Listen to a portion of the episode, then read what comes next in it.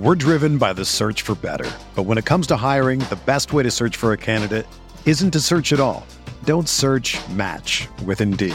Indeed is your matching and hiring platform with over 350 million global monthly visitors, according to Indeed data, and a matching engine that helps you find quality candidates fast.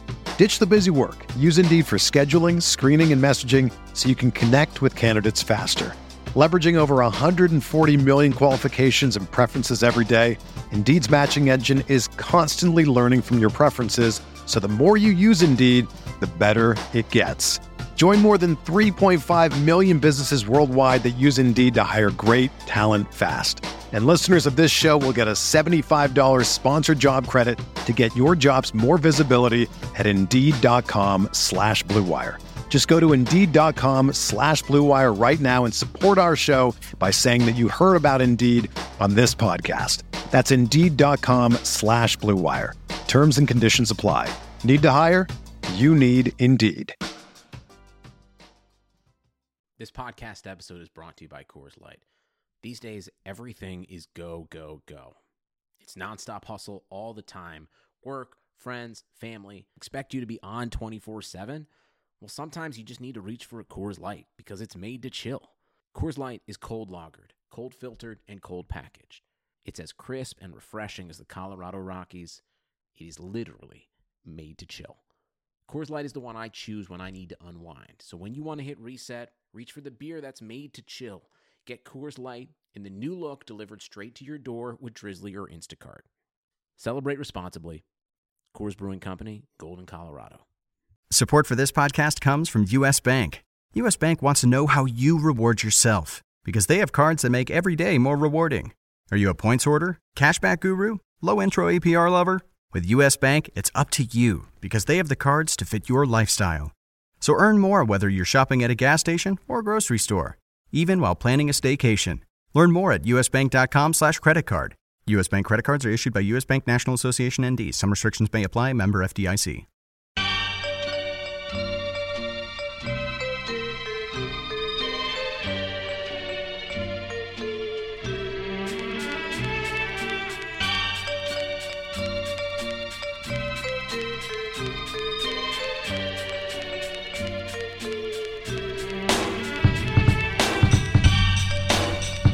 Welcome to the RotoWire NBA podcast. It is Monday, April 17th. Nick Whalen here with DJ Trainer. We went podless last week, I think, for the first time since probably early September. Uh, but we are back now after a full weekend. Uh, all eight game ones have been played uh, as we get through the first weekend of the NBA playoffs. We're recording this about two hours before game two uh, of Pacers Cavaliers. We have game two of Grizzlies Spurs uh, later tonight. Both of those games on TNT. So hopefully this podcast, you know, we'll, we'll have a little bit more shelf life. Uh, there's also been like a million other podcasts recapping all the game ones, but uh, this was a really fun weekend. You and I both had a chance to watch most of the games. Um, well, first of all, where does this weekend rank for you? I don't think it often gets brought up. You know, when you talk best sports weekends, you know, there's opening round of the NCAA tournament, Super Bowl weekends, obviously great, NFL draft. I mean, there's there's seven or eight probably big time candidates uh, on the Mount Rushmore of Super Bowl week or of uh, great sports weekends. But for me, this is this is definitely in the top three. Yeah, I don't know if I'm going to go top three because you know March Madness is amazing. Super Bowl weekend when it's some teams you marginally care about is Pro pretty Bowl awesome. week. But yeah, Pro Bowl week. Um, you know, French Open, Wimbledon, maybe rank a little higher for me. Masters for some other people as well. However, this is a very underrated weekend. I will say that because really you have straight basketball from depending on your time zones to noon to midnight. And even in the regular season, you can't necessarily say that you have straight back to back basketball, uh, high level, intense basketball, basketball that we've literally been talking about for five straight months about that moment happening. I know you and I get way more jazzed about a Hawks Wizards matchup than most people out there. Um, but top three, pretty close. Top five, I'll give it to you. It was a fantastic weekend. Yeah, I woke up just in time on Sunday to catch the tip for Hawks Wizards, which for us local time tipped up uh, tipped off around noon. I was sick this weekend, All right, so This have, is a great weekend to be sick. have yeah, right. It was great. It was incredible. I was I was more than happy to be sick. Um, so yeah, have some sympathy for me. Um, but I want to ask you, which team of the 16 teams that were in action, which team impressed you the most? And your your answer here will determine where we start as we go game by game. It's got to be the Bucks. I think that's probably the chalk standard answer. Um, you know, we can go the other way and talk about disappointed team, but maybe we'll hold off on that and start with the Bucks. And pretty appropriate because this Raptor team, you know, still, you know, they should be better than what they've been the last couple years. However, we know the history here that they have a tendency to lose game one of their first round series, not really getting off to a good start. Uh, for me, the, the fact that the Bucks won it is awesome, but it tells me more so this is going to be a 50-50 series. I'm not counting the Raptors out by any means. I just thought it was possible the Raptors could sweep or only, you know, need 5 games to take care of it, but in reality, at least from what I saw in game 1, this could definitely be a very interesting 7-game series. Didn't think that going into the playoffs though. Right. It's one of those things where everyone is aware how much DeRozan and Lowry especially have struggled early in series, how much the Raptors have struggled early in series. And you, you kind of just have to think eventually, you know, things are going to turn around and they're going to have a game where they shoot over 40%. You know, the bar is set so low. It's not like they're just having these average games. They're having terrible, terrible games in game one of series. And it happened again. I mean, Kyle Lowry said it today in, in his presser after practice. You know, it's deja vu all over again, and it really has been. Um, you know, I listened to Kevin Pelton earlier today, and and he ran the numbers and said there's about a one in eight hundred chance of a game to, of a team to lose five straight game ones at home, and that's what the Raptors have done uh, to kind of put that into perspective numbers wise. So. Um, I don't know if I don't know if the Bucks were the most impressive team of the weekend to me. They were the most surprising team. This was probably the most surprising result, not only in how the Bucks won, uh, but just how much they won by and how convincingly they were able to pull away uh, in the end. You know, I, I watched the game with with a couple friends back home, and you know they're they're pretty big Bucks fans, and we were just you know saying to each other like at some point the Bucks are going to find a way to blow this. You know, Giannis was off the court for for parts of the fourth quarter, and, and they were able to to not only maintain but also extend the lead. You know, with guys like Dellavedova and, and Greg Monroe playing really well, uh, players especially in Delly's case who have been pretty unreliable for a lot of the season. So this was the most surprising result. Not the team I was most impressed with. Uh, we'll, get there in a little bit, but I do have some thoughts uh, on this game. Giannis is the best player in the series. I think we knew that going in, but I think he proved that on both ends of the court, there's a very large gap between Giannis and whether you want to say it's Lowry or DeRozan. Even even as poorly or as you know, DeRozan wasn't bad in this game. He was fine. He was really good in the first half. Lowry was bad. Um, but what Giannis was able to do offensively and especially defensively, um, you know, you always hear whoever has the best player in a series has the advantage regardless of seed. Sometimes that's true, sometimes it isn't, but it was certainly true on Saturday. Well, and the next game will lead into, I'm assuming, uh, Bulls versus Celtics. You can certainly say that's the case uh, with Jimmy Butler being the best player on the court, and that's you know a large reason why I picked the Bulls because when it comes down to the playoffs, this game one versus the Bucks and Raptors was a great example of one player can just dominate in playoff basketball, and Giannis, I mean it's it's one thing to say a player dominated um, and look at the box score and believe it, but then to just your average NBA fan can watch it and be like, that guy is dominating everybody on the Right. court right now. Great, you know, great performances from Tony Snell, Dellavedova, like you said, and you know, it's turning into this team that oh, suddenly they have solid role players and a guy that they can lean on. Oh yeah, Khris Middleton, haven't even said his name. He was the best player on the Bucks, like what last year, two years Yeah. ago. Uh, Middleton wasn't even really good for most of this game. He was he was he had some nice plays. You know, he had nine assists. That's really where most of his value came in this game. He was a team high plus twenty seven. That was you know ten points better than anyone else. Um, so it, it would be a stretch to say he had a bad game. He was four of fifteen from the field, especially in the first half. Uh, he was really struggling and, and came on late. And even Delly, know, he's three of nine from the floor. We're, everyone's talking like Delly had this great, great game. It's like that for Delly, this was a great game. He had 11 points. He didn't have any assists. He had no steals. He had no blocks, but he only turned it over once. People, people are so ready to anoint him like a great role player, or a great defender, or great whatever.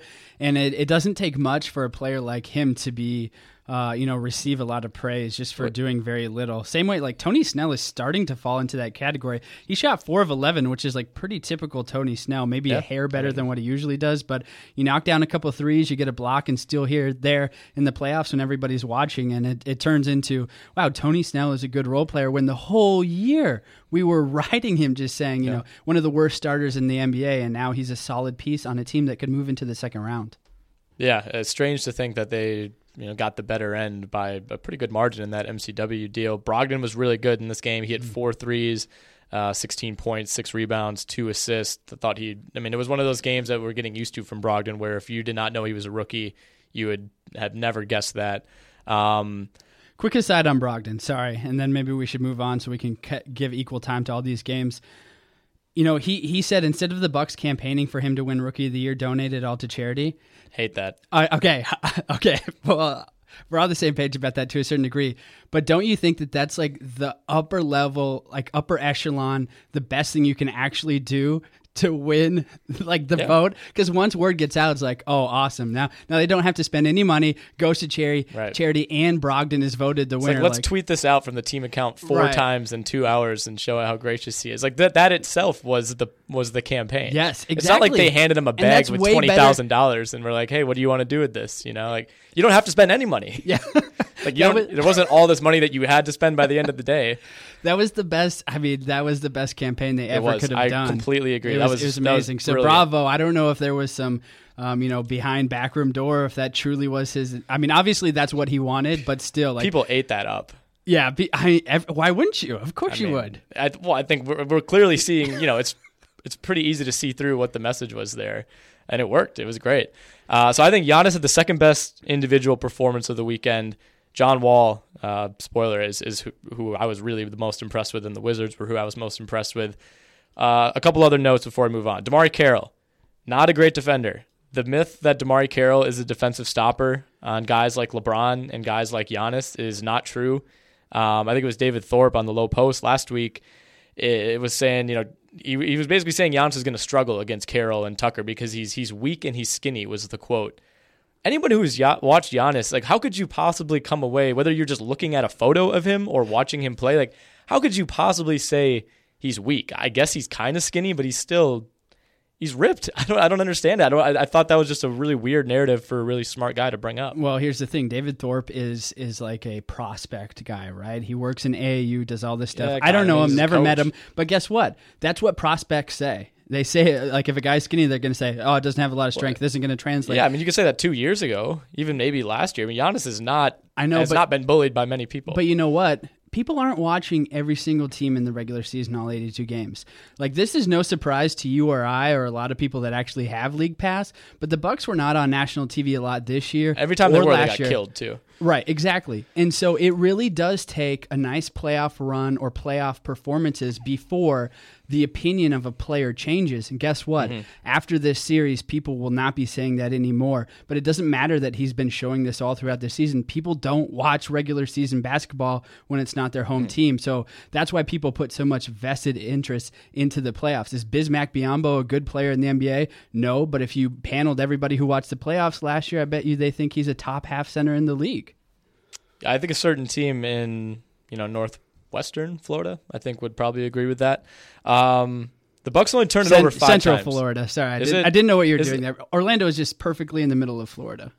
Okay, Central Florida. We'll go with that. Yeah. Um, the Bucks only the turned it over University of. Central Florida is literally based out of Orlando. Okay, you're right. It is right in there. I was. Yeah, I think I was thinking of our, our good friends in Tampa. Gotcha. The, you know, well, the- that's just like straight west, west. West Central. We, this is not your. This is not Um, your forte. We need to get off dude. of this. hey, um, the Bucks only turned it over five times. One of those came in the final minute when the game was over and they were playing pretty sloppily. One of those was a charge, and one of them was a miscommunication where Delly basically threw the ball out of bounds. So they really only had true two true turnovers in which the Raptors got the ball and went the other way. I think they scored actually on both of those turnovers, uh, but 17 to four advantage in terms of fast break points. Lowry four points, two of 11 shooting. He has the worst field goal percentage in NBA history among players with 500 or more playoff field goal attempts. His last five game ones uh, of series uh, as a member of the Raptors four points, eight points, seven points, 11 points, seven points. That's 14 of 61 from the field combined, 7 of 14 from the line. He's attempted 14 free throws in those five games, 17 turnovers, 22 fouls committed. And he hasn't been that much better in game twos. He's getting killed for his game one performances, but in his last five game twos, he's 22 of 70 combined from the field. So if you're a Raptors fan, there's not all that much historical statistical based reasoning to believe that Kyle Lowry is going to snap out of this on Tuesday night. Yeah, most definitely. And guess what? he's the secret sauce to the Raptors having a 51 and 53 record this season, you know, being so well this year and in years past. And, you know, all the insider experts will really tell you that, you know, he's the MVP of that, that team. Sure, DeRozan might be uh, nominated or, or, win third team All NBA, and Lowry will be left off this year. But make no mistake, as the Raptors go, or as Lowry goes, the Raptors go. So when he struggles, they're just not going to put together a good team performance. Um, so yeah, it, I mean that those two things are very mm-hmm. uh, have a strong correlation in my mind, and that'll be something for our listeners to take a look at moving forward with you know however long their playoff mm-hmm. run is.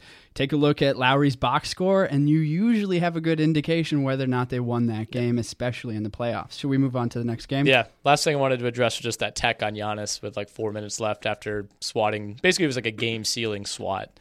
Uh, with the Bucks were up like 15 or something at the time. One of the weakest techs you'll ever see. I'm assuming that's going to get rescinded sometime. I kind of thought it would be today. Maybe it'll be tomorrow. Um, but that does become a factor because of the accumulation of technicals and whatnot in the playoffs. So obviously the Bucks will want to get that rescinded, you know, just in case. Let's go to Warriors, or excuse me, Wizards and Hawks. Um, this was John Wall's game from start to finish, and he completely dominated. So this is the team that you were most surprised by. Um, this is the team that ended up. I would say most impressed by. Most impressed by. Okay, so there's a little bit of difference there yeah. in, in your rhetoric. Uh, the four-five matchup. Usually things are equal, but in the regular season, the Wizards finished six games ahead of the Hawks. Nobody's into the Hawks. Nobody thinks they're sexy. People do think that you know John Wall, Bradley Beal are you know sexier of a team, definitely better of a team. So uh, the fact that they won by seven points against a team that they finished six games ahead of what made you so overly impressed that you know because this is kind of the expected outcome in my mind yeah. but obviously they impressed you and i'm just curious to dive into what that specifically was they i mean yeah i wasn't surprised at all i, I think okay. i picked the wizards to win in four maybe five um, i mean atlanta was plus 22 in terms of free throw attempts plus 16 made free throws and led at halftime and it never felt like washington was out of control even even when they were down it, they were just it was so obvious that Wall was the best player on the floor. Beal was something like two of eleven from three. The Wiz got nothing out of their bench beyond Kelly Oubre, and they still won with with, with a pretty easy cushion. And, and Millsap, you know, certainly did not did not look like an all star. So. I, I, again, I wasn't surprised at all. I was just really, really impressed with the ease um, you know, with which John Wall was just able to do whatever he wanted against against Dennis Schroeder and against any of the big guys he was switched out on. Man, in preseason, I had the Wizards ranked up there pretty high, in, or not pretty high. I think I had them in the four, three, four five six range in terms of preseason predictions. And then within the first month or month and a half of the season you know and you can fall along these pods like we both just wrote them off. We're like big biggest disappointment of the season the wizards. And then they go on this massive amazing run and they end up finishing about where i thought they would. And now they're carrying that over into the playoffs. Kudos to them. I love the fact that you know back it was not that long ago when john wall and bradley beal had a tendency quote unquote tendency to dislike each other on the court. Now things seem to be, you know, perfect harmony. Very fun, very fun to watch. Excited to see. Um, you know, let's just assume they're going to keep rolling over the Hawks because the Hawks don't have a lot to stand on. Um, and it'll be really interesting to see what they could do against uh, a Bulls team or a Celtics team that comes up on the top half or top quarter of the bracket. Other than that, you know, the Wizards we were just so down on them for for a good portion of the season to think that they could cruise realistically to the Eastern Conference Finals, all of that is obviously forgotten. But I think more, you know, most important to note here is that w- there was a coaching change, and it's going to be a struggle before things out work accordingly. So with Scotty Brooks, and you know, you can always relate that back to the Timberwolves that it's going to be maybe even a longer adjustment period for them probably because they have just a younger personnel, mm-hmm. whereas the Wizards have some veterans. They've seen a couple coaches in their careers before. Anyways, all that said, isn't it funny that we wrote them off and they could easily be in the Eastern Conference Finals? Yeah, I, I think you know, with the way that Chicago Boston went down last night, neither of those teams really scare Washington all that much. I mean, they played Boston really well this season. Chicago, at the end of the day, is still an eight seed and, and a team that I think would st- I would still be surprised if they advanced to round two. But we'll get to that game uh, in a little bit. Let's go to Cavs Pacers. This one was the first game on Saturday. I thought the Cavs played well enough to win this game by double digits. I thought they were a little bit careless down the stretch. LeBron blew a really easy layup at a key time in the game. Kyrie got a little a little flashy and, and ended up rimming out on a you know a difficult layup toward the end. Shots that both those guys usually make. Um, I thought the three point shooting and the free throw shooting especially were what kind of made this game closer than it should have been. Cavs were 14 of 27 at the line. Kyrie, Love, and JR combined to go four of 18 from three. Uh, Kyrie especially missed a ton of looks that he usually makes. It, it seemed like Love and and Kyrie especially had like five you know chances to really blow the game open. It, Cleveland was like was up by like six to eight points so many times in this game, and we're right there. And it felt like you know one or two more baskets were were going to kind of break the Pacers' spirit, and they just kept missing open corner threes, or they just couldn't quite get the stop that they needed. Um, but in the end, you know, I think this was Indiana's best chance to steal a game. I think you know you're going to look back if you're the Pacers and and probably think you know this was really our only opportunity to take control of the series. I think Cleveland's going to win tonight, uh, and, and, things are going to wrap up in probably five games. Um, but there were a lot of interesting takes from this game. I mean, the Cavs defense didn't look all that good. Um, there were a couple very blatant miscommunications, a couple between Channing Frye and Kevin Love late in the game that led to Pacers baskets at key times.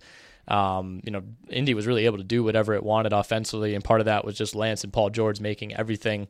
Um, but at the same time, the Cavs were so good offensively, even on an off shooting night, that it didn't really matter. Sure. Yeah, I think the Cavs are going to roll. And people talk about this on off switch, right? And do the Cavs have an off switch? Do they not have an on off switch? And I think most people would agree, and what you're hearing around the league in terms of media and NBA Twitter and all that, is they do have an on off switch. But I don't want people to be confused out there. While it's as easy, easy to think, you know, they wake up one morning, flip it on, they've used the first, second, and maybe even the Eastern Conference finals to you know, fully flip that switch on before they go into the finals. And so mm-hmm. while, you know, this first game, you know, wasn't 100% and you're saying, oh, oh, they haven't switched it on yet, it's a process. And they really have, you can say, lollygagged through the first and second rounds in order to fully flip that switch on. I'm not fearful um, as somebody who is a LeBron supporter um, and somebody who would love to see him go on and win another title, especially over this Golden State Warriors team.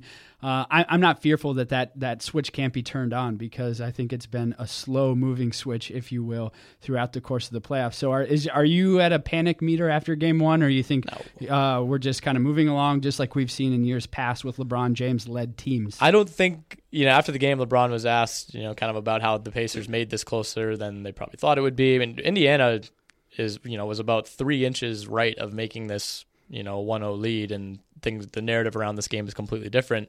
The Cavs just did an awesome job of defending those last two Pacers possessions, putting JR on Paul George, and just letting LeBron kind of roam in the middle.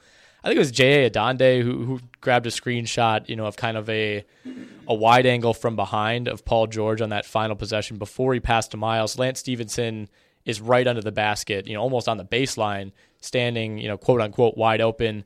And you know, everybody's like, "Oh, how did he not throw that pass?" Like, if he throws that pass, there's like two different guys that are stepping well, in. Like, obviously, like you think LeBron just turned his back and didn't know Lance was there. Like, that was the plan. Like, make yeah. them think that pass is there. Uh, well, so they, I, yeah, they lined they lined a baseline with four guys, and then yeah. had Paul George ISO at the top of the key, and they did that twice because remember, I think the ball went out of bounds or something yeah. happened, and you know you, you can say a lot of different things, but the the game plan there was just to let Paul George go to work, and they literally had the four other guys get the heck out right. of the I mean, way. that's that's the usual. I mean, ninety five percent of teams that's what they run at the end of games. Yeah.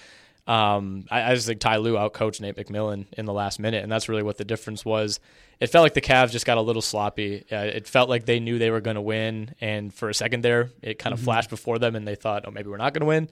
Then LeBron and Kyrie, you know, were, were, able to bring it home at the end. But uh, I'm kind of I'm fully expecting Cleveland to bring a more complete effort. I thought they really underused Kyle Korver uh, in this game, which was kind of odd. You know, he, he really didn't get into a rhythm. I think he hit one three Um, didn't play all that much. JR only took four shots. Um, But I don't think you want. I don't think you want to show all your cards this early in the playoffs because the Cavs can just roll out there, ho hum, beat beat the you know beat beat the, beat this team in just you know four or five games. The Pacers, of course, I forgot who they were playing in this first round. You know why? Because it doesn't matter. They're going to win. They're going to win in four or five games, and then maybe you start to mix in a couple of things like yeah, we should we need to make sure Korver is hot, but you don't want that to be the like the major game plan going through the playoffs because then you're allowing teams time to scheme for that. No, of course not. But I mean, Kyle Korver playing 15 minutes and not attempting a three is like if if he's not doing that, why is he out there? Because he was getting killed on D. Yeah, no, that makes perfect Um, sense. Shumpert, the last thing from this game I thought was odd. Shumpert is out of the rotation apparently. He did He was in play. street clothes, right? He No, was, he was he was dressed. Oh, he was dressed? he was Okay. full headband and everything. I it looks like they're going to go with this nine man rotation for now. Deron Williams was getting the backup point guard minutes. Not that that's all that surprising, but obviously Shumpert's a much better defender. I think maybe they just don't need Shumpert against this Pacers team. It's Like you don't need, you're not going to go send him out, you know, to, to lock down Monta Ellis. Like that's just the risk, or you know, what you're giving up offensively by having Shumpert out there isn't worth whatever he would do defensively. I did think it was a little bit odd how comfortable they were with JR on Paul George, you know, and, and George finished nine of 19, but it seemed like he was a lot hotter than that. And, you know, six of those nine makes were from beyond the arc. So maybe, you know, if they're comfortable with JR on him, maybe we see Shump on Paul George a little bit. Shump has a little bit less length than JR, but he's, you know, a, a better, I think, you know, strength one on one defender. Uh, but I just thought it was interesting that Shump, who's been, you know, a key part of this rotation for two years now, just did not get off the bench. Yeah, I'm not terribly surprised. They'll mix things up as they Mm-hmm. go along, and, and matchups and personnel will make more sense against other teams than they do with the Pacers. Last thing I'll say, and then we can definitely move on. LeBron James, over the course of the regular season, shot 67.4% from the charity stripe. Obviously, that's terrible. I'm also kind of in my mind just assuming and thinking that he's going to up that. He's got, a, he's got a new go along. routine. I don't know if you noticed. I did not notice. It, yeah, it's slightly different. Different foot positioning. He kind of brings the ball down, almost Okay. like cocks it before he shot it. I think he made his first five. So he finished six for nine, so Yeah. that'd be sixty six point six repeating percent, which is exactly what he did. Thank you for the head nod on that one. Um, which is exactly what he did in the regular season. However, he's got to be better than that. If he's going to the line nine times, he went to the line on an average. Uh, let's see, 7.2 attempts per game. So that's just something that he has to shore up. Like mentally, he's just Yep. got to get that locked down. So that'll be a big key. You know, not in the first round, not in the second round, probably not in the Eastern Conference Finals, but you know, come the finals, that's something that needs to be airtight on his end because he'll be going to the line. You would hope at least ten times per game. I don't know if he's ever explicitly said it, but I, he's always just kind of been in the like the Shaq. I'll make him when it counts approach with free throws. Like that's Yeah, Like he knows it's different, a problem. Different, a couple different tiers, maybe a tier removed. I, I don't know if mentioning Shaq really helps that much. Or Well, I mean, what do you mean? fair. Oh, well, Shaq is the guy who like came out and said, "I'll make him when I." I when yeah, I know like the actual slogan, but in terms of percentages and when I mean, I don't know if it's fair comparison. Well, I'm but I looking understand in, what you're in saying. the finals last year. He was at let's see, seventy-two percent. So not all that much All right. better. It seemed like it seemed like he missed fewer in the finals, but apparently not.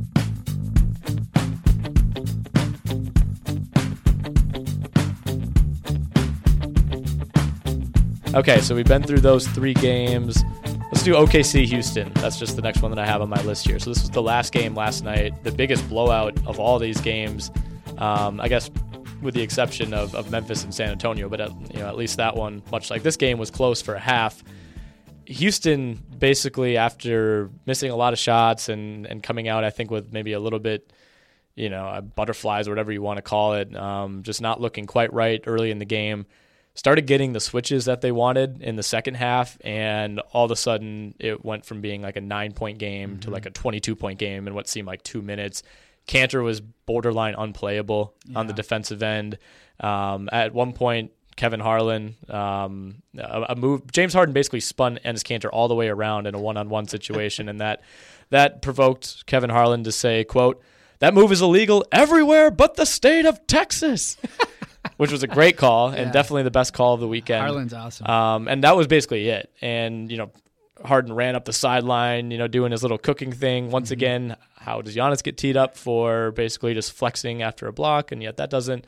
Uh, but this was a very, very dominant second half performance by Houston after what looked like a shaky first half. I, I mean, after watching that, I don't know how you can say that this series isn't going to be decided in five or maybe four. Yeah, sadly, as a Thunder fan, Thunder fan, and uh, born and raised Oklahoman, I think totally agree with you. Unfortunately, I will say, you know, there's a lot of good rest in peace Vine, but six second clips of uh, Steven Adams being switched on to Harden last night, and Harden was just going to work. Like he was moving maybe three times as fast as Adams. Adams was reacting to moves that Yes. had happened like after Harden had already moved two other times. there was like It a lag. Yeah, I was- noticed that too. It was was really. It was like he was he was facing Harden and like trying to prepare his body for what was going to come next, and like he just kept guessing wrong. He was a move behind every time, Yeah. like two, maybe two moves behind. Anyways, you know, and Houston can do that all series long. It's not going to be an issue with them.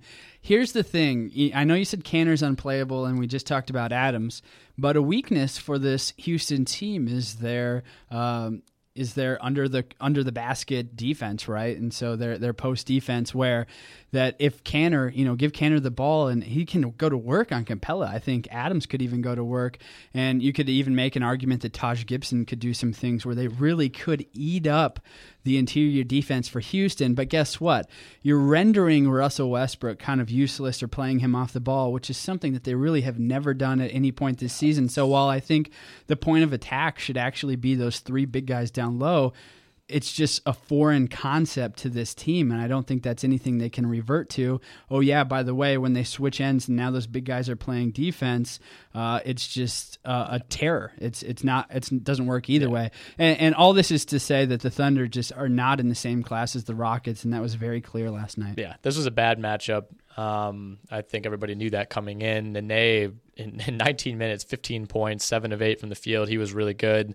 Fantastic. The Rockets were plus 15 on the glass, and they were plus 24 points in the paint. So, And that- that's the Thunder were the leading rebounding team in the league this year, Right. and so of course you know what's going to happen when when. Well, that's the thing. Is like if you're if the one advantage that you have in this series, you you lose that badly in terms of Mm-hmm. differential. Like, of course, this is what's going to happen. And the scary thing is, is like the Thunder didn't play well. The Thunder are going to play better. Um, I thought Roberson hitting four threes. Like, obviously, Right. that's like the one thing that went right. Oladipo was one of twelve. Westbrook played his worst game in months. Uh, Jerami Grant was good. I was impressed by him, even though he was a minus twenty five. Um, Oklahoma City was bad. They're going to get better. Houston was not all that good. I mean, Harden didn't really get it going. He was he was really bad in the first quarter. Didn't get it going until the second half. You know, they were only ten of thirty three. But guess what? three. That's that's the type of team they have, though, where it can seem like they're not getting things going, but the the rest of the three quarters of the game are just in in hyperdrive, and so they Right. can afford to have a bad quarter. A team like the Thunder, if they have a bad quarter, they're not going to work themselves out of that hole because Russell has to do all the legwork, and by and he's already doing as much as he can handle right, now. So when the Thunder are down uh, ten points at any point in the second half of really any game, there's just not a lot of hope. And I and, and I know that the Thunder came back, but how many times is Russell going to go out there and score 16 straight points by himself? It just is Well, not going to if you can do that against Phoenix and Orlando and Right. Denver, you don't do that against the third best team in the NBA. I mean, the Rockets won this game by 31 points and, you know, only made 10 threes. Like to me that's just that's really a bad sign for OKC. I mean, if you know, Harden's 3 of 11 himself on threes, you know, Ryan Anderson was 1 of 6. You know, this easily could have been a much bigger blowout than than it already was. I mean, Houston was down at the end of the first quarter, which seeing the end result, mm, you know, looks crazy. Just a one sentence answer here. The Thunder are going to stay in Houston, even though they don't play for a couple days. That flight from Houston to OKC can't be longer than an hour and 10 minutes. I think that's even saying too long. Do you think it's a good idea or a bad idea that they're staying in Houston for that break? I think it's fine. Um, you know, I- is this a team that you worry about in terms of like partying, or what do you mean? No, they just, you know, you go home and sleep in your own bed, go back to your training facilities, get your mind right. that is odd, right? I mean, I could Yeah. see if you're playing across the country. Um, yeah, I don't know. That that is interesting. They don't play again until Wednesday, like you said, Wednesday night. Mm-hmm. Yeah, I would have thought they would have flown back. I wouldn't even thought about that. Yeah, they're staying in Houston for whatever Sure. reason. I, I, I don't know.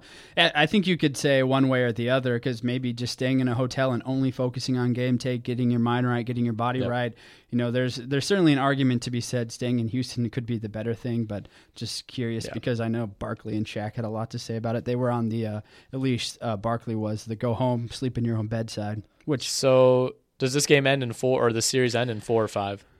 I'll say five. I mean, we're gonna see a game where where Russell literally wins it for them, and then you know something else happens. But I gotta. I mean, if you told me what what's gonna be the one marker that if, if I showed you the box score, and, or uh, this is a hard question for me to pose. The one thing that would have to happen for the Thunder to steal a game, I would say, is that like Roberson needs to hit, knock down at least three threes. That happened and they lost. And so I think the thing you really needed to happen that could swing a game one way or the other already happened and you lost that game. Expecting that to happen again, I just, they're toast. I mean, we just brought up 10 reasons why they're toast. Right. Unfortunately, the Roberson game happened when when Russ was six of twenty three and mm-hmm. Oladipo was one of twelve. Because Yeah. he's going to get more open looks. And I, and I tell you what, he's not going to go out there and shoot as Right. well as he did before. Yeah, this just this just seemed like a. It's almost you know in the NFL you it's like the best when you when you throw the best defense against the best offense it seems like the best defense usually wins. I don't know if that works in the NBA because this you know not that the Thunder are the best defense by any means, but this is a defensive first team going up against a blatantly offensive first team, and it, they just blew him off the court in every way. That was a, a, probably the most impressive half of basketball of the weekend. Um, let's go to the other blowout. I don't want to spend too much time on this one. Memphis was up 22 to 9 against San Antonio in game 1. They were outscored 102 to 60 the rest of the way. First My- quarter leads mean nothing in the NBA. No. Absolutely If you looked at that game and thought that the Spurs were in trouble, uh, that that was just an inaccurate take. Nine players had at least two made field goals for San Antonio. Tony Parker played his best game, and I've seen in a really long time. I, is that sustainable at all? I would say probably not. But if he can just give a couple games per series like he played last night, that changes everything for San Antonio. Yeah, he you can tell he was really saving it up for the playoffs because he's been really not that great during the regular season, not reliable. They've been leaning on Patty Mills, which guess what? That's a very good strategy to have. If you know you're going to comfortably be in, uh, you know, one of the top teams in the Western Conference, then lean on your younger guys, throw out your veterans like Tony Parker who know what they're doing. But now that this is kind of in hand, especially with Tony Allen out for likely the whole series, uh, maybe Tony Parker should go back into hiding and and really save up for the rest of you know the next round or the round after that because uh, he can't sustain uh, that level of play he had. Eight for 13, 18 points, only two assists, which is kind of funny, but you know maybe he'll gain more attraction in game two and game three because of the game one he had, which will lend itself better to more passing opportunities than you know the rest of the games in this series. I mean, they Memphis barely had a shot with Tony Allen on the court, with him off the court, you know, there to just aggravate Kawhi Leonard. Um, I mean, four games for me. I don't think Pop is going to mess around here. Yeah, I, I, I said Memphis, or I guess we can go San Antonio in four. Um, you know, last week, and this was a very emphatic, uh, you know, game one win. I, I this is Gasol played really well. He had 32. A lot of that damage came early in the game. Conley was was really feeling it in the first quarter. Then he cooled off. It, it was just they were so so overmatched in They the just- second half of this game. And with when Kawhi plays like he did last night, a, a team like Memphis just has no chance. If a team scores more than 92, 94 points against the Grizzlies, they just, you know, more often than not, they're going to lose. They just don't have offensive firepower. I mean, Gasol's great, Conley's great, but they're not the light 'em up type of guys. So they really have to keep the score within reason, and and uh, obviously that didn't happen. Not expecting that to happen in the middle two quarters, or well, the final three quarters. You already mentioned it, but 19, 15, and 18 was the quarter by quarter breakdown in the final three quarters for Memphis.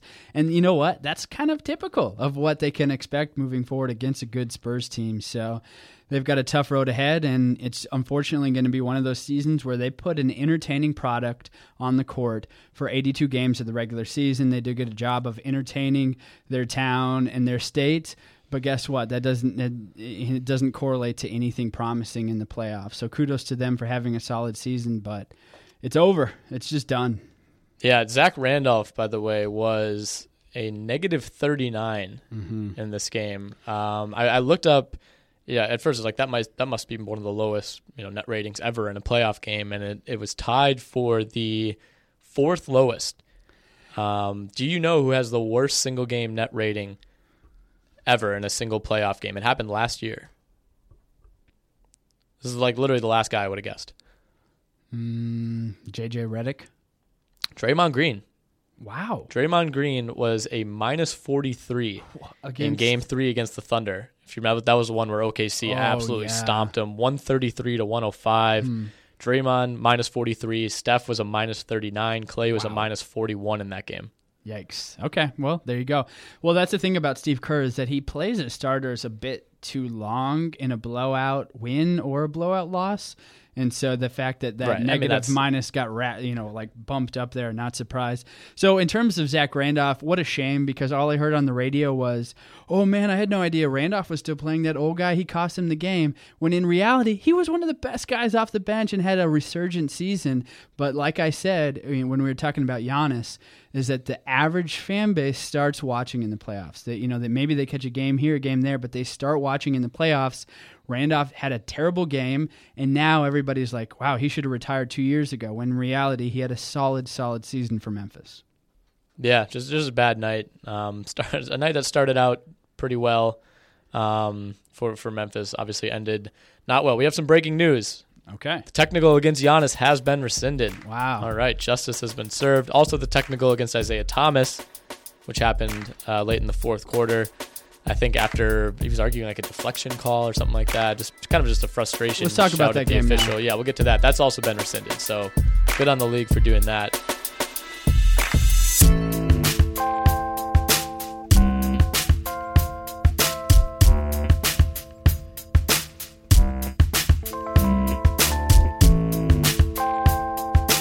Chicago Boston. This was yet another example of having the best two way player in a series mattering. Jimmy Butler was a non factor in the first half. I think he had 25 in the second half, had a number of big shots. I'm, if I'm Boston, I'm worried. Um, Of course. if- I mean, the the Isaiah Thomas situation with his sister, um, you know, is obviously tragic. I, I think that goes without saying. It couldn't, you know, you don't want to ever say, you know, bring it to a sports, you know, level, but not something that you want to have happen to your best player right before the start of a playoff series. Um, obviously, that- something that's out of his control, and obviously something that's really tragic. But you know, I mean, it's something that it could honestly end up swinging the series in some way. Although it didn't seem to necessarily affect Thomas's play on Sunday night. Yeah, we were talking about this before the pod, where if you look at his box score 33 points, 5 rebounds, 6 assists, and a steal, shooting very well. 10 of 18, 3 of 7 from beyond the arc, 10 and 12 from the free throw line. That's just as good, right up the alley of what he did in the regular season. But, you know, something kind of hit me as, as, we, as we've been talking, Nick, though. Um, where it's really easy to say, oh, well, he wasn't affected because look at his box score. You know, he played just as good. What if there was this n- another gear that, you know, we saw Tony Parker hit another gear that he had never hit in the regular season. And what if this loss in his life caused him from and, and everybody else from seeing this gear that he had been waiting to get a kick it in? That, you know, who knows? Maybe we'll see it later on this season. But to say that he played just fine and just normal, you know, this is a different game and players really get up for it. So who knows? It could end up swaying the series, which is a shame. You know, all that said, and it's it's really hard to just push a shot push aside it really is about who are who are the best player or two players on the court, and you could make a, a pretty good argument that Jimmy Butler is easily number one, and then Dwyane Wade is on par with Isaiah Thomas. I think no you can way in the playoffs. no though. way. I Dwyane know, but Wade. in the in no the playoffs, way. no? Dwyane Wade was terrible. in Did this you watch game, this game? No. in this game, Nick. But if if he goes out there and scores thirty five points in, in one of these games in this series, would you be surprised? Yes, I would be. I would be surprised if he scores twenty five points. Oh come on! Well, we Yes. need to we need to throw down some money on I- that then. I have been off the D Wade train for like three years now. No way, man. Okay. Dwyane Wade better than Isaiah Thomas. Put put I'm- that on Twitter. And I'm see saying- what. I'm I saying saw in someone say you should lose. You should lose your job for your your, Yeah, I know, your tweet. conference So- finals prediction. Yeah, so I, I predicted the the Clippers versus the Rockets and Bulls versus the Cavs, which both of those are still very much in play. Thank you very much. Uh, Cavs I guess. Somebody tweeted I should lose my job, and I respond something like, "Perhaps I, I will." agree. Who knows? Maybe Pete Shanky will fire me because of that tweet. But anyways, all that said, I mean, Dwyane Wade is the type of player who can really ball out when it actually actually matters. That really, I don't think he really gave 100% in any of those games throughout the regular season because he knows better than anybody else. Your you, you know your fame and your infamy is made in the postseason. So why am I going to go out full out in the regular season? I think I think there's something left to be seen from Dwyane Wade, and we will see it at some point in this series or the next series. And I and I do think he's going to reach the 30 point plateau at some point. He had four 30 point games during the regular season. Uh, I mean, he was bad, bad, bad. He had one one jumper late in the game that was big Missed for Chicago, dunk, but he really missed a bad. dunk. He had a couple of really bad turnovers, threw a ball away at a key possession late in the game. Um, did have six assists though, um, and, and was a nice facilitator when Rondo was off the court late in the game. But I mean, I would like to see the reactions if you if you tell people that Dwyane Wade is better than Isaiah. I Thomas. didn't say better. I said on the same par in terms of in the playoffs. Mm-mm. Okay. I mean, he's. I guess he's a better defender. Is he the third best player in this series? No. Horford. See, I don't know. I want to talk about Horford. He, on paper, 19 points, eight assists, seven rebounds. Didn't have any blocks or steals, but still, I mean, for Horford, that's a pretty great game. 40 minutes, 8 to 13 shooting at a big three going into halftime. But then you look at the rebounding, and the Bulls were plus 17 on the glass. Robin Lopez went to work. I Robin- mean, he was one of the reasons why they won right. that game. The Bulls are the best offensive rebounding team in the NBA. They were during the regular season. So this isn't all that surprising, but Lopez is not a great rebounder. Mm-hmm. 13.2% defensive rebounding rate. That's he's 30th in the NBA in offensive rebound percentage, which, you know, is not all that great. Felicio is a little bit better at 21st. Horford is 114th in total rebound percentage among players with at least 500 minutes. That's that's about the same and actually slightly worse than Nemanja Bjelica. Yikes! Like the the Celtics have real four. right, who's like this random guy who I honestly, if you would have told me he was back in Europe this year, I would have been like, sure. Like I had no idea he was still with the Wolves. Like this, the rebounding thing is an issue. Um, of course. this, yeah, I mean, I, I think that was kind of underplayed a little bit coming into this series. I mean, plus seventeen, that was obviously the difference. I think for Chicago, it's hard to make a case any other way. There was a lot of them where the team kind of cleared out, and what I would like to call a regular season rebound is what the Celtics thought was going to Yep. happen.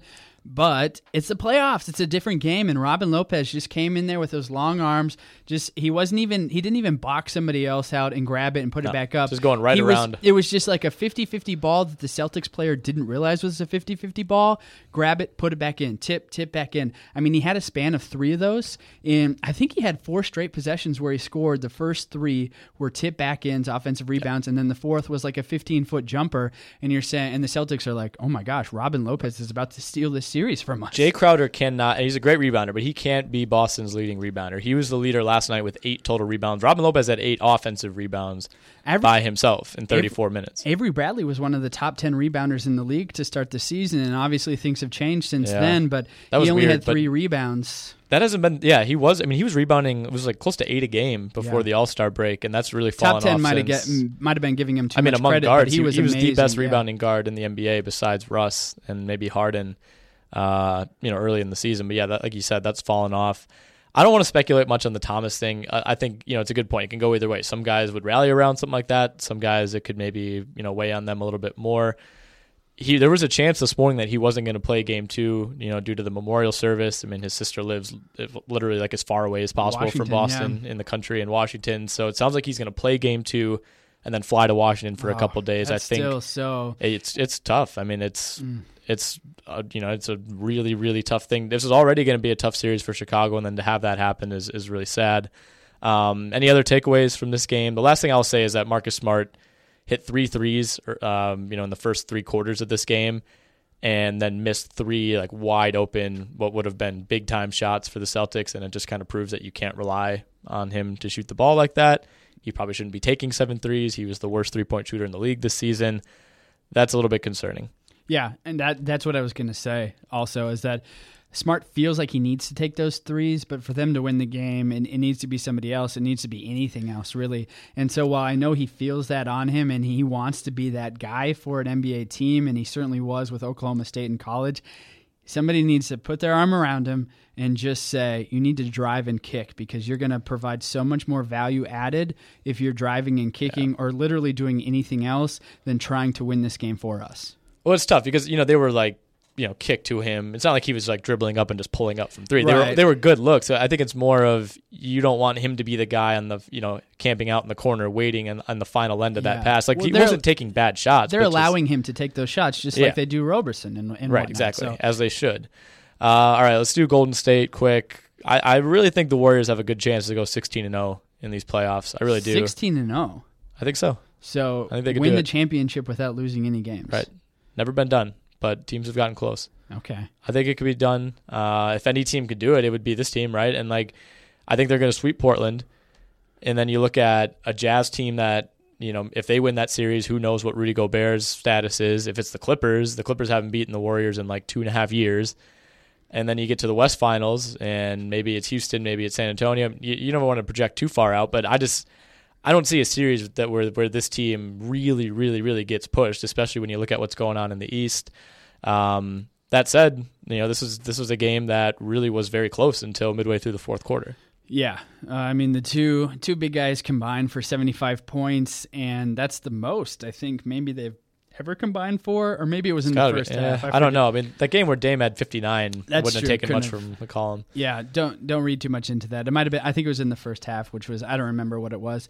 All that's to say, if Nick Whalen is already talking about that this team can win 4-0 in the finals, then Oh, we don't need to spend any more time on this series because you're right. They're just we saw the best game they're going to have without Nurkic on the court. I if he didn't play in game one, you know, I'm just suspect that he's going to be able to return at any point. So, um, Warriors keep on rolling. Trailblazers, congrats, you made the playoffs, but your team is trending downwards. Yeah. Sorry. Yeah, Blazers are going to put in four games of really fun basketball. So I mean, at least we get that. These aren't these aren't just going to be like rollovers, you know, like we saw with Memphis and San Antonio. I think they're going to be games like this, maybe not quite as close throughout.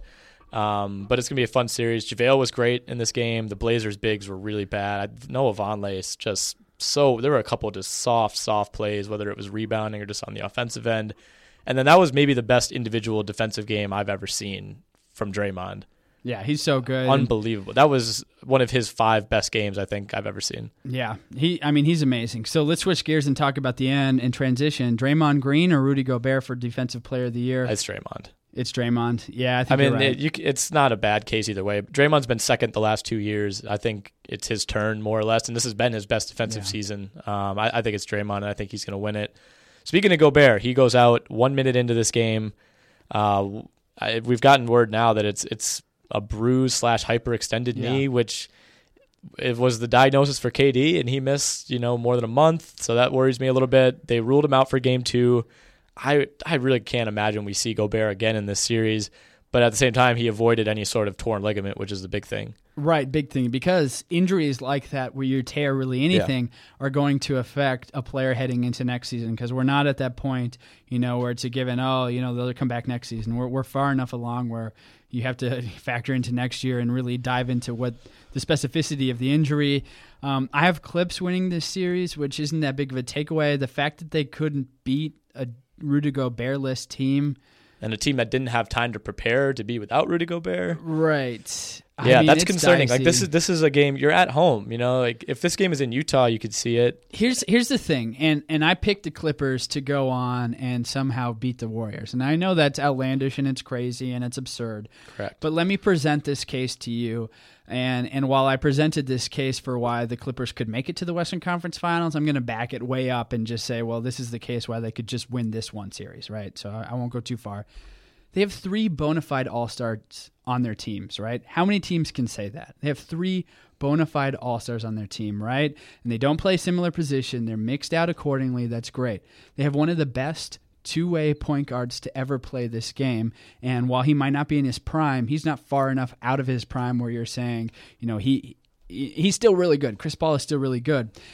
And this team has played together for four or five years. Even the role players in JJ Redick and Jamal Crawford. When you're talking about a team that has three bona fide all stars and has this many reps with each other, it's so rare. And I think you can't discredit that. Let's not forget they're still one of the best teams in the NBA. They're not obviously the best regular season team or even the second or third best. They're still a very, very good team, versatile. They can get it done in different ways. And I'm just on paper we shouldn't be surprised if they beat the Jazz in this series.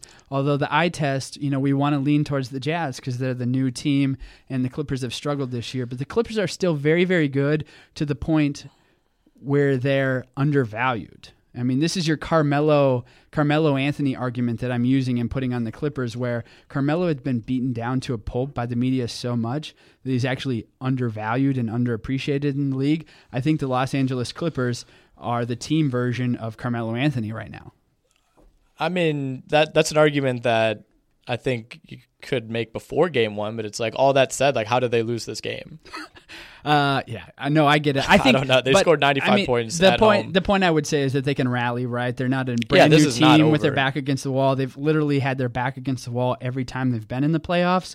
So if you're looking for a team to rally, I would think that it's these group of guys that have been with each other for so long with a very, very good coach. And so that would be my retort. I have no excuse whatsoever for this game, but I can say, you know, maybe leading into the next games, you know, that would be my argument for why they could snap back into reality. They need to win game two. I think that goes without saying. Um, whether Gobert returns the series or not, you don't want to go back to Utah down 0 2 the bench is a concern. Um, you know, Jamal Crawford was really bad in this game. He was he was inexplicably defending Joe Johnson on that final possession when when Johnson was able to win the game on the floater. Uh, why was JJ Redick not in the game instead of Crawford? I'm not sure. Um, but but yeah, the Clippers bench worries me. The you know Utah is so much deeper. You know, it's even if you want to get down to like Shelvin Mack versus Raymond Felton, like you'd rather have Shelvin Mack. And really, oh yeah, I mean Paul Pierce played in this game. Paul Pierce has yeah. no business being in a two point playoff game for for any amount of minutes, let alone three minutes. Sure. Um, yeah, I, I I still I think it's 50-50 the rest of the way. Honestly, I mean, especially with if if I'm going to assume that Gobert's not coming back, it's 50-50 even with the Utah having a one game advantage. The Clippers should win. The Clippers have home court for the long haul in this series. They are the better team. They're the more experienced team, but we have also seen them, you know, have these kind of collapses. And this also seems like right about the time that Chris Paul would should come around to screen and break his hand again, as oh, as has on. been customary. That's a low blow. well, on. that's part of the reason well, they keep. Another... That's kind of the, that's something that doesn't get brought up enough. It's like they have these injuries every year in the playoffs that also contribute to them falling out. And that's another reason. Thank you for bringing that up, Nick, and proving my point, or not, not my point, my argument, because I'm, I'm certainly not going to win you over. What is the point here? I, I just think that I mean I thought I really was hitting a sweet spot with you by I want the Clippers Carmelo. to win if, if that matters for anything. I just we how do you not win this game? You because, have the three best players. And and those injuries and the fact that they've beaten their head against the wall so many times and haven't seen any results with being one of the first super teams, right? Um, I actually feel sorry for them, and I really have been rooting for them this season because I, I, think you know they've just gotten so darn close, and they haven't quite gotten over the hump, and and there's a soft spot in my heart for them. But that said, they could easily go on and be a super team that amounted to absolutely nothing, unfortunately. Yeah, I, I think the mass or the most chaotic result is the Clippers lose in like five, and you know things just. I mean, I, at that point, I think you would have to blow it up just based on public perception and the way that those guys would be feeling coming out of that series. So if we, if we want to root for chaos, that's probably what we should be rooting for. Um, but I think we all want to see a, a, better series between these two teams. All right, let's wrap it up. We got two games tonight, like we said. Pacers Cavs tips off in about an hour. Then we got Grizzlies Spurs. We'll be back maybe Wednesday or Thursday, recap some of these game twos, uh, see where we're at heading into the weekend.